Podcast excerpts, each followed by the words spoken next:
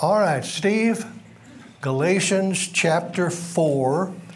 And if you would begin at verse 21, read down through verse 31, and you follow in your text. Now, Steve, what translation are you reading from? NIV. NIV. You just uh, read from wherever, and uh, I'll be using a little of the Burleson translation as we go along in explanation of things, okay? All right, Steve, read for us. Follow along Galatians chapter 4, uh, verse 21. Tell me, you who want to be under the law, are you not aware of what the law says? For it is written that Abraham had two sons, one by the slave woman and the other by the free woman. His son by the slave woman was born in the ordinary way, but his son by the free woman was born as the result of a promise. These things may be taken figuratively, for the woman women represent two covenants. One covenant is from Mount Sinai and bears children who are to be slaves. This is Hagar. Now, Hagar stands for Mount Sinai in Arabia and corresponds to the present city of Jerusalem because she is in slavery with her children. But the Jerusalem that is above is free, and she is our mother. For it is written, Be glad, O barren woman, who bears no children. Break forth and cry aloud, you who have no labor pains. Because more are the children of the desolate woman than of her who has a husband. Now, you, brothers, like Isaac, are children of promise. At that time, the son born in the ordinary way persecuted the son born by the power of the Spirit. It is the same now. But what does the Scripture say? Get rid of the slave woman and her son, for the slave woman's son will never share in the inheritance with the free woman's son. Therefore, brothers, we are not children of the slave woman, but of the free woman. All right, thank you. Now, your obvious question is immediately what in the world does Galatians chapter 4, 10 of those verses just read, have to do with the fellow we're studying by the name of Abraham? Uh, and if you'll remember, we were looking at Abraham. We're doing Hebrews 11, going person by person. But when we came to Abraham, so much of what's said in Hebrews 11 was about Abraham. We decided we couldn't take his story uh, all in one session, so we broke it into three Abraham the person, Abraham the uh, partner, and Abraham the parent. And uh, we're coming today to Abraham as the parent. Now, um, what I want to do is uh, let you know at the outset that what you'll hear this morning is really a lot of history. I hear the inner groans. Oh no. Nothing more boring than history. And you may be right in some ways, but I've found that that's basically the problem of the one trying to share what history is all about. There's some lousy history teachers, but there are some good ways to recognize the reality of history. When I was at Oklahoma Baptist University as a student, my major was history, my minor was Bible. And so I had the history professors at OBU. Some of them were as boring as they could be, but one of them was a master. I mean, you could not wait to sit at his feet, and he taught history of all things. One day, one of us in the class asked him, uh, "How is it that he that we enjoy his teaching of history so much?" Uh, and sometimes it's hard. We didn't get specific with him, but it's hard to enjoy others. But we really enjoy you. What's the secret? You know what his answer was? He said, "I like to teach history like a clothesline." Now, any of you remember what a clothesline was? You remember they had the post and a post and a long line. It could be rope, but usually wire whatever. And you put a bunch of clothespins on it. Now, we don't do that anymore. We've got washers and dryers. What do you think we do? But by 2027, your washer and dryer is going to be outdated lawfully by the government, and you won't be able to use them the way they are now. That's a different story. We won't get into that.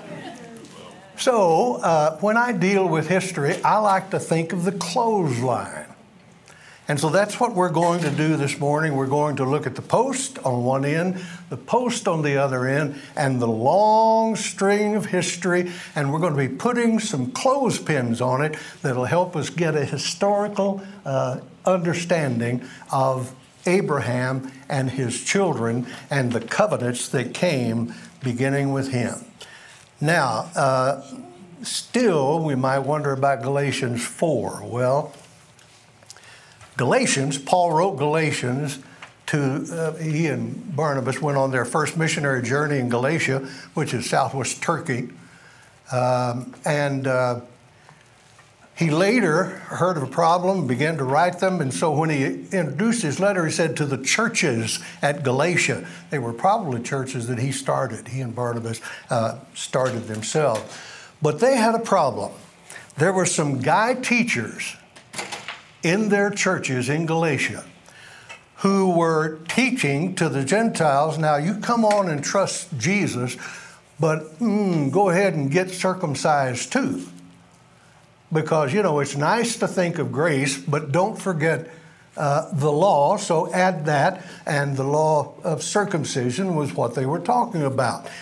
Now, um, the book of Galatians was written in probably about AD 49. It's maybe the first book of the New Testament. But Paul was trying to address this period when the church was finding out that the people of God are bigger than the nation of Israel. It includes the Gentiles. Now, by the way, Peter was probably one of the problems that uh, Paul was uh, told about in the churches in Galatia because Paul was he understood Gentiles included, but he, and so he ate with them. But once in a while, so when some highfalutin Jews came in, he wouldn't eat with the Gentiles; he'd only eat with the Jewish folks. And uh, Paul took him to task in chapter two of this book of Galatians, but we won't go there. But they had that problem. These guy teachers were teaching a merger of the law and grace. I'll tell you what they needed. They needed some gal teachers, right? So does the Southern Baptist Convention, by the way, if you've been reading about it. Thankful, thank the Lord for Crossings, who understands the anointing of women with ministry and so on. But these guy teachers were having a trouble because they were merging grace and law. So Paul makes his point that he wants to make clear by going back to Abraham and saying, Now, Abraham had two sons, Isaac and, Ish, uh, uh, uh Isaac and Ishmael. Now, he had eight sons, but Isaac and Ishmael are the only two that matter in this study today. So he goes back and he shows where these two boys, Ishmael by Hagar and uh, Isaac by Sarah, are a picture or metaphor, or whatever your translation said, of covenants. One is a covenant of law, the other is the covenant of grace. And they're based on Ishmael and Isaac, the way they were born. Uh, Isaac was born in the natural, normal way, which speaks to the natural world, and Isaac was born in the supernatural way, which speaks of the covenant of grace. And so he uses them as a difference because those two covenants are totally different. Now, you say, Brother Paul, how is the covenant of law different from the covenant of grace? Well, I'm glad you ask because we're going to spend the rest of this morning talking about uh, both covenants and the distinctiveness of both covenants and how they relate together. Now, uh, what I want you to realize is that when we start, we're going to use this clothesline, okay?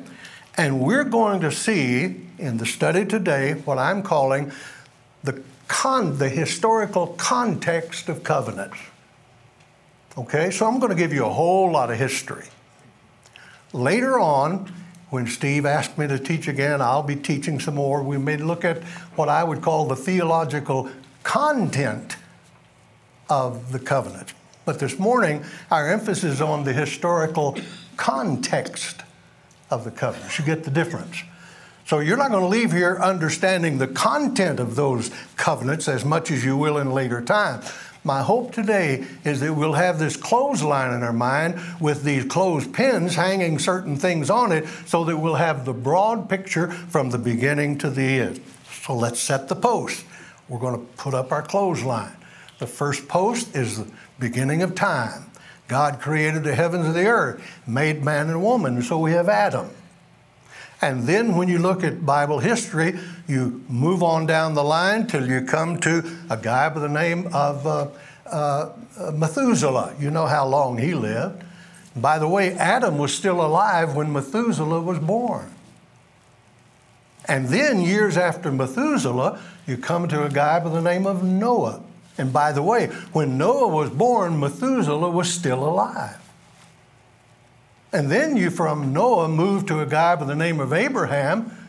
And by the way, when Abraham died, Noah was still alive. I mean, when Abraham was born, Noah was still alive. So you have the post, then you have the clothesline. Now we come to the first clothespin, and it's called uh, the Abrahamic covenant.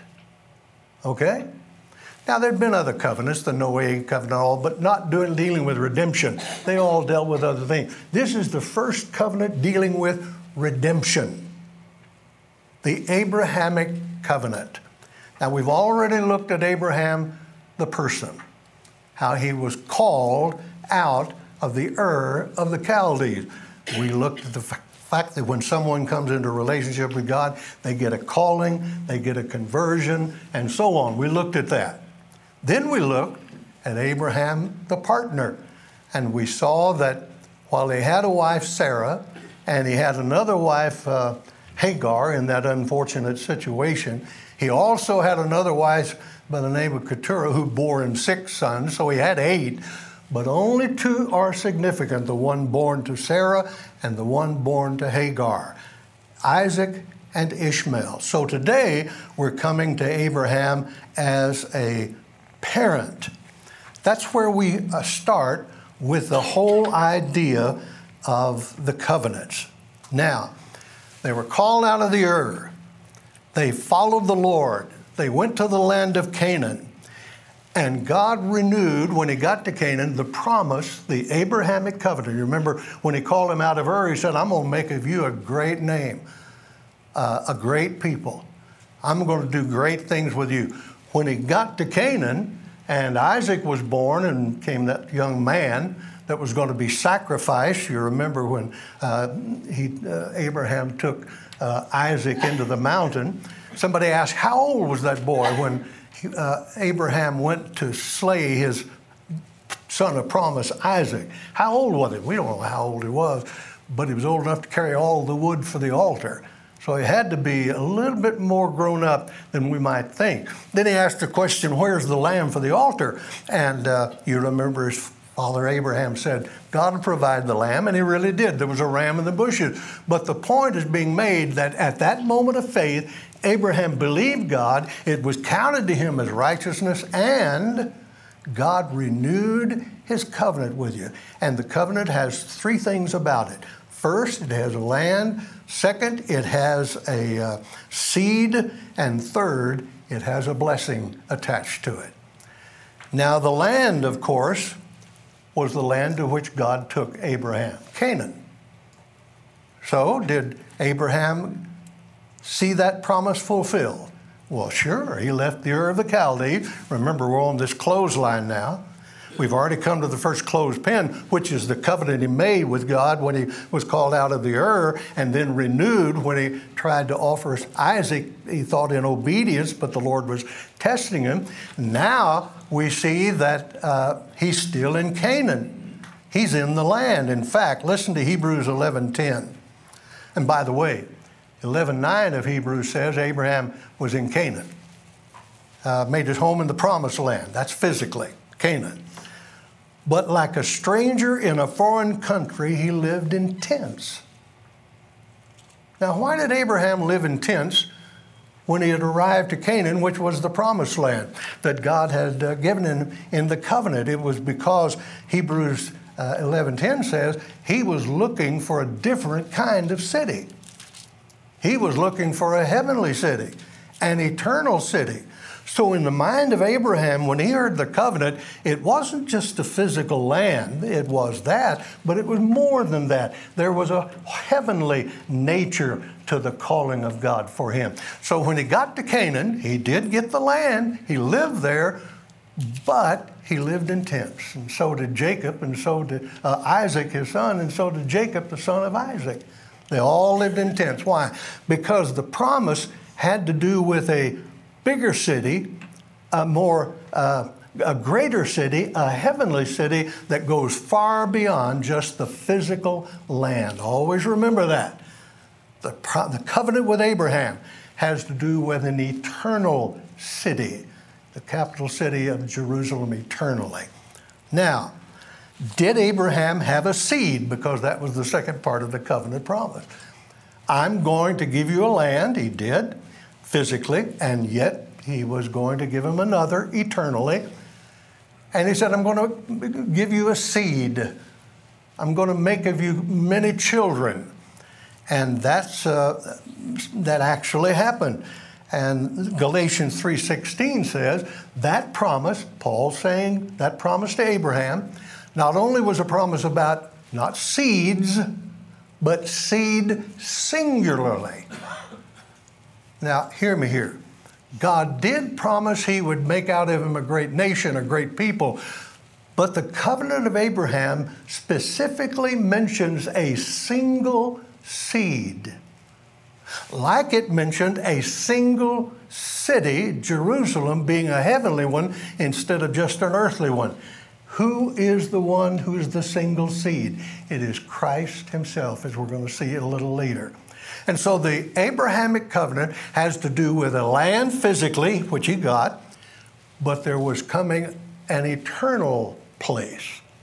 And the seed physically, which he got, the nation of Israel, we'll see in a moment, but it's also talking about an eternal seed by the name of Jesus.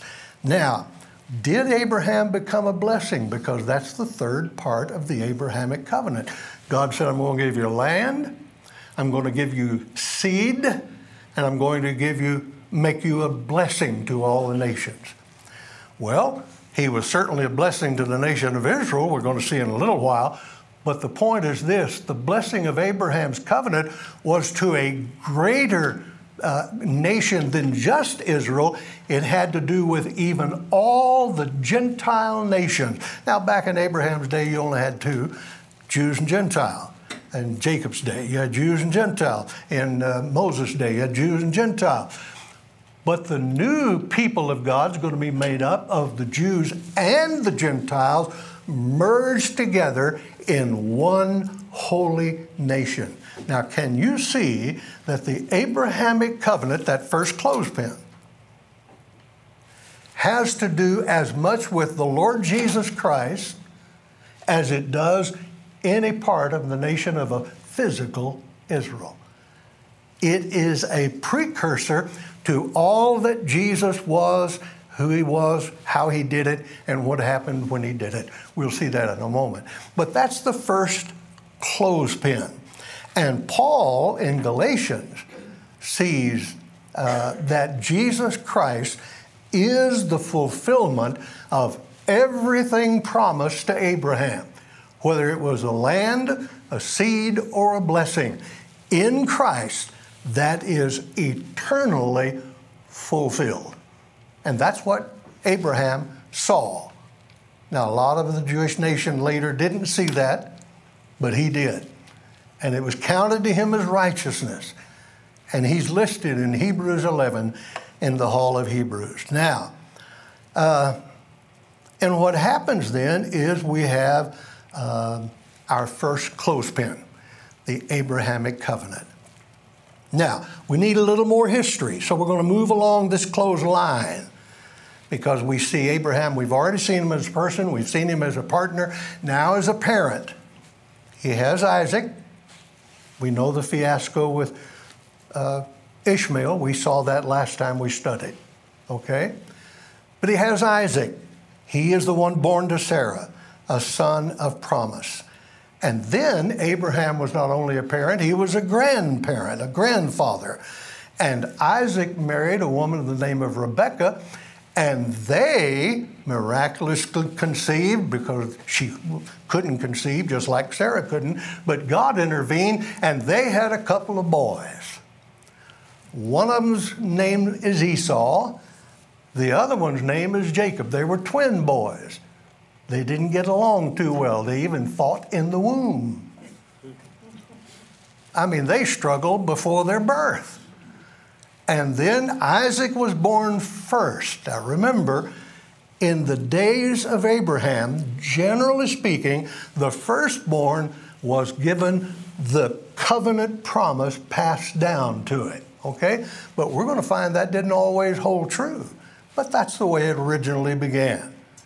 And so Jacob and, and uh, his wife Rebekah, uh, I mean Isaac and his wife Rebekah had twins, Esau and Jacob.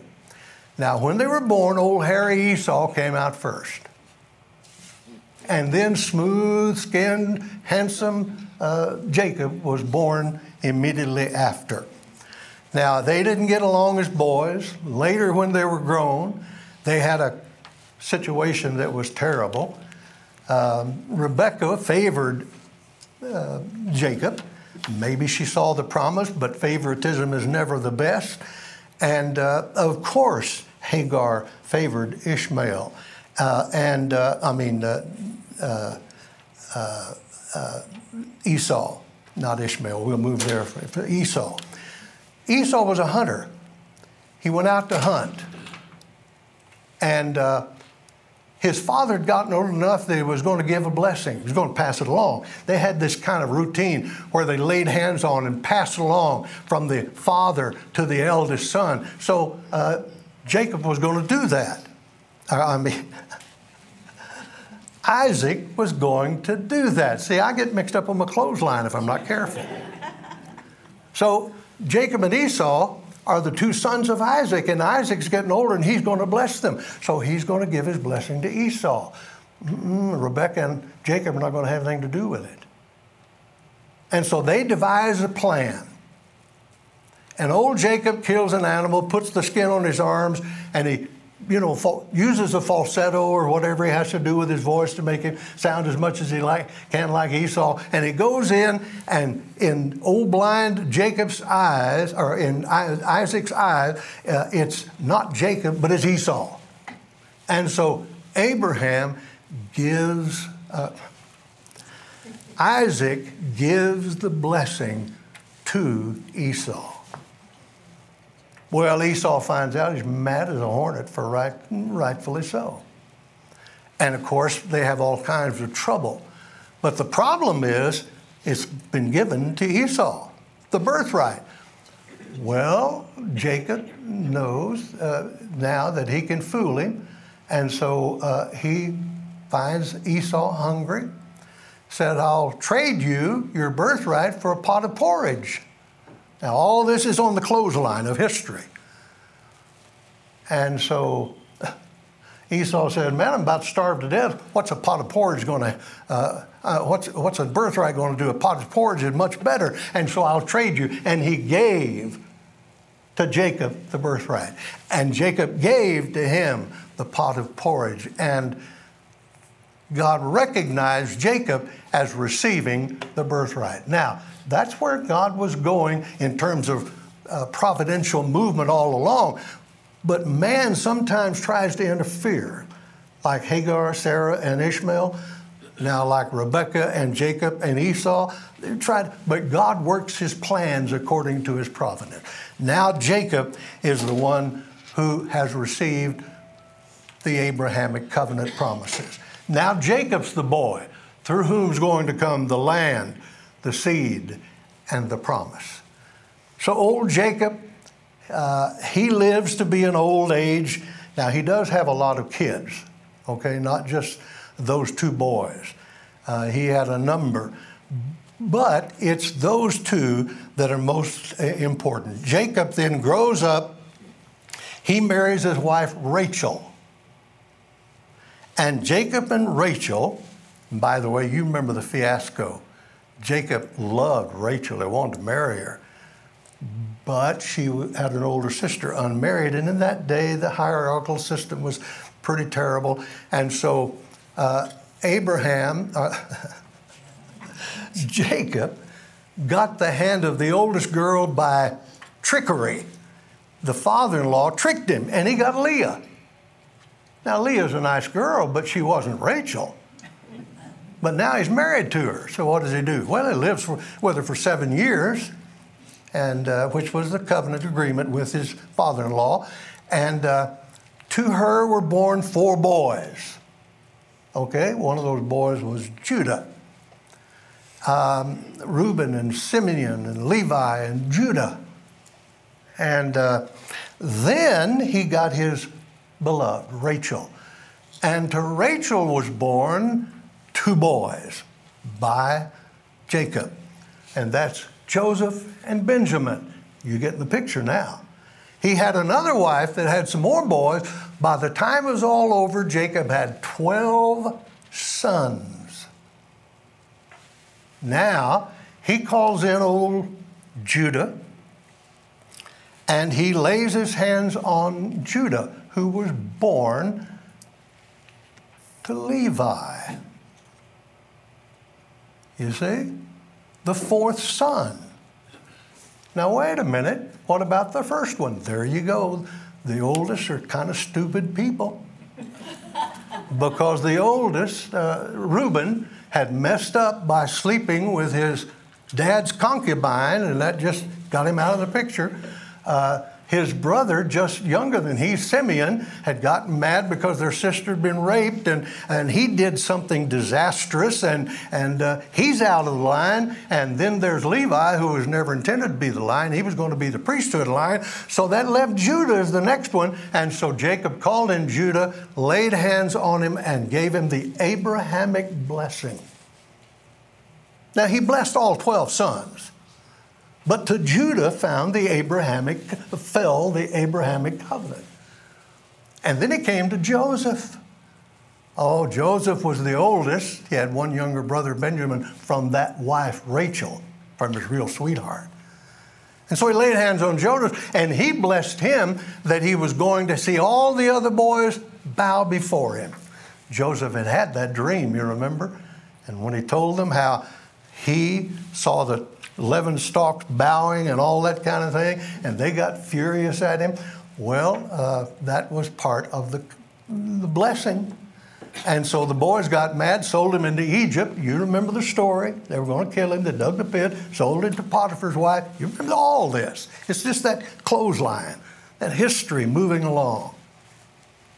And now the 12 sons are all grown. Joseph is in Egypt. There comes a great famine. And the guys that are in Canaan, the 11 brothers in Canaan, are about starved to death, and uh, so is their father Jacob. And uh, so they go to Egypt to see if they can get any food, and they don't know how Joseph has become second in command. You remember how he interpreted Pharaoh's dream while he was in prison? They elevated him to second command. So here's Joseph dressed like an Egyptian. They didn't recognize him. And uh, they have a little set to with the kids. And finally, he reveals himself. Oh, they're scared to death. But he tells them, Don't worry, you intended for bad, but God intended for good. And go get my dad and bring him in. And jo- Jacob and all the 12 boys moved to Egypt because Joseph was there. And they all bowed down to Joseph, who was second in command in Egypt. Wow, those blessings work. Some of our kids may want us to rethink this thing and lay hands on, give some blessings along the way. Well, they were in Egypt for 400 years. Now, remember, we've moved from the Abrahamic covenant all the way along the clothesline. Now we're 400 years with them in Egypt. 12 sons. 12 rascals with their families. You know, I'm, I'll bet family supper with them in Egypt was a mess. Finally, a Pharaoh came up who did not know Joseph and could care less, saw that all these children of Jacob were becoming a pest, And so he put them into slavery. 400 years later, Jacob is dead now. Uh, he's been buried. Joseph uh, dies, and his bones are buried in Egypt. And he reminds the boy, when God takes you away from here, and he's going to, take my bones with you.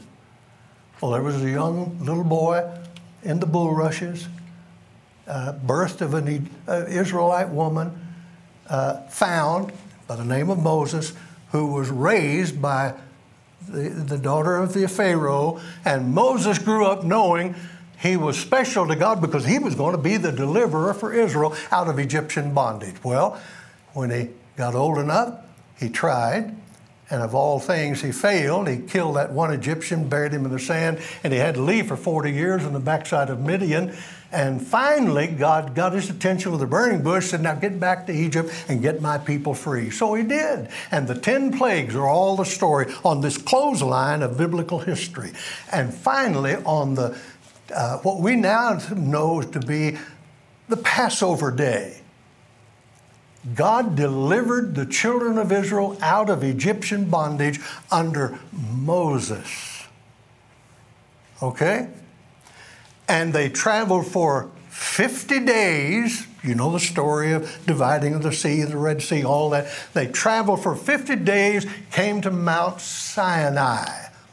Now, God says, okay, Moses, come on up.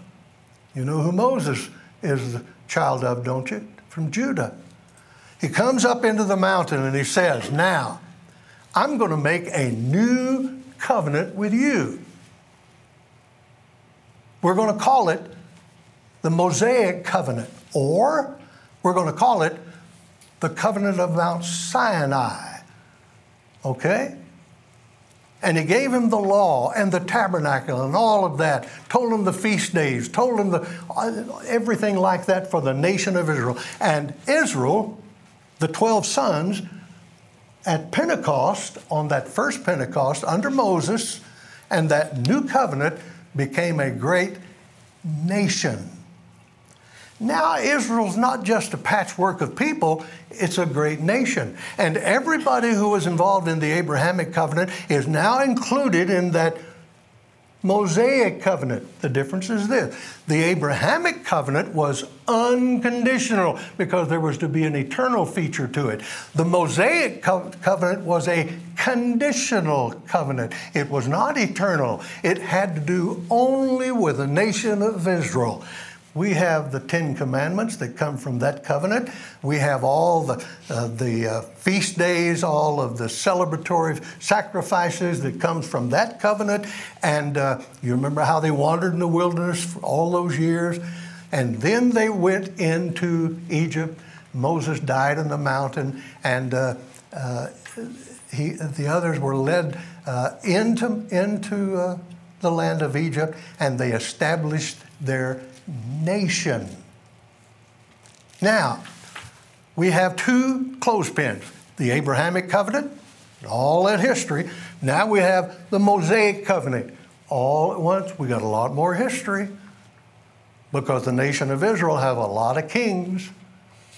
The Chronicles lists a bunch of those people. And Israel, the nation, doesn't do too well. They don't keep their covenant. They didn't fulfill it. They didn't know that the whole purpose was not for them to fulfill it, but the purpose was to show them they needed a different kind of covenant. That they needed an eternal God in a different manner. But they didn't know that. They'll find it out later, but they didn't know it then. And so Israel became a nation.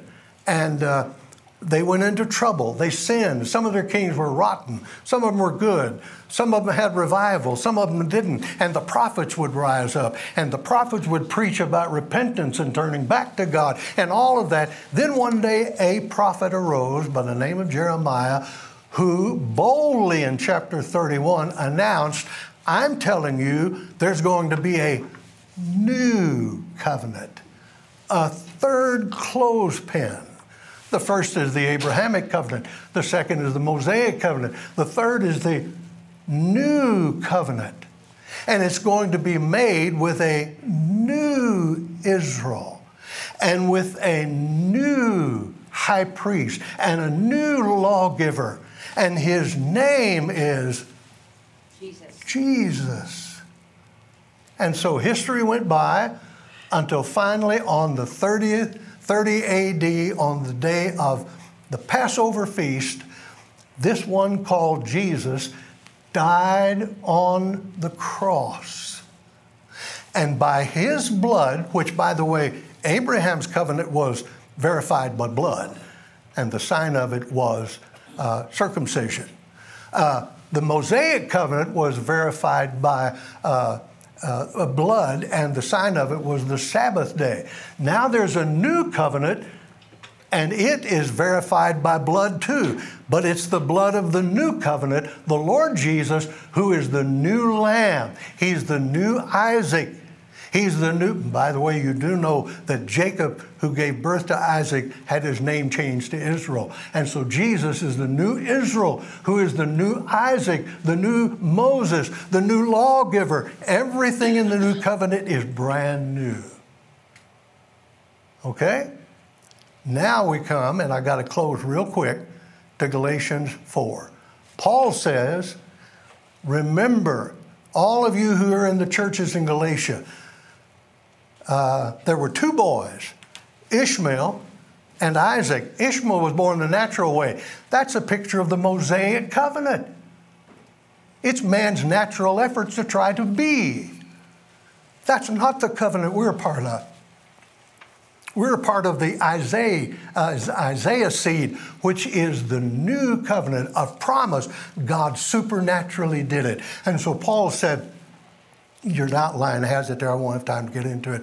The question was asked, what does the law say? It says you either do it by rules and regulations, which was Ishmael, the Mosaic or the Sinaitic covenant, you do it by rules and regulations, or you do it by grace and mercy, which is the new covenant. So, ladies and gentlemen, Paul in Galatians 4 is saying, Which children are we?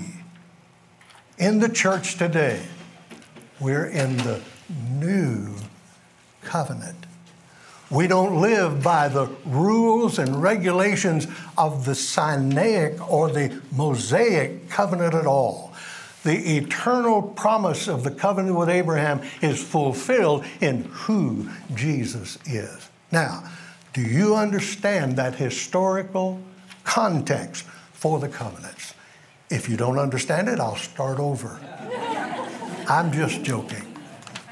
In our next few studies that I'll be doing, I'll be trying to show us some of the theological content of the new covenant, what that makes us so different in grace than we are in rules and regulations, and how we must learn to live not an old covenant lifestyle of do this, don't do this, don't do go there, don't do that, but rather we're free to be whatever God purposes for us to be.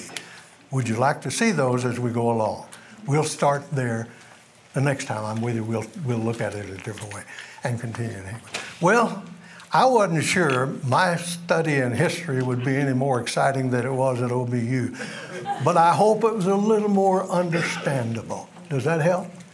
If you think I did it okay, raise your hand. Please raise your hand. Oh, thank you, thank you. No, I'm, I'm joking. This, I dreaded trying to give history more than you can ever know. But thank you for listening. Now, hug six people, shake six hands, and if you don't do it before you leave, you lose your salvation. We'll see you in the service. Happy Father's Day to all of you.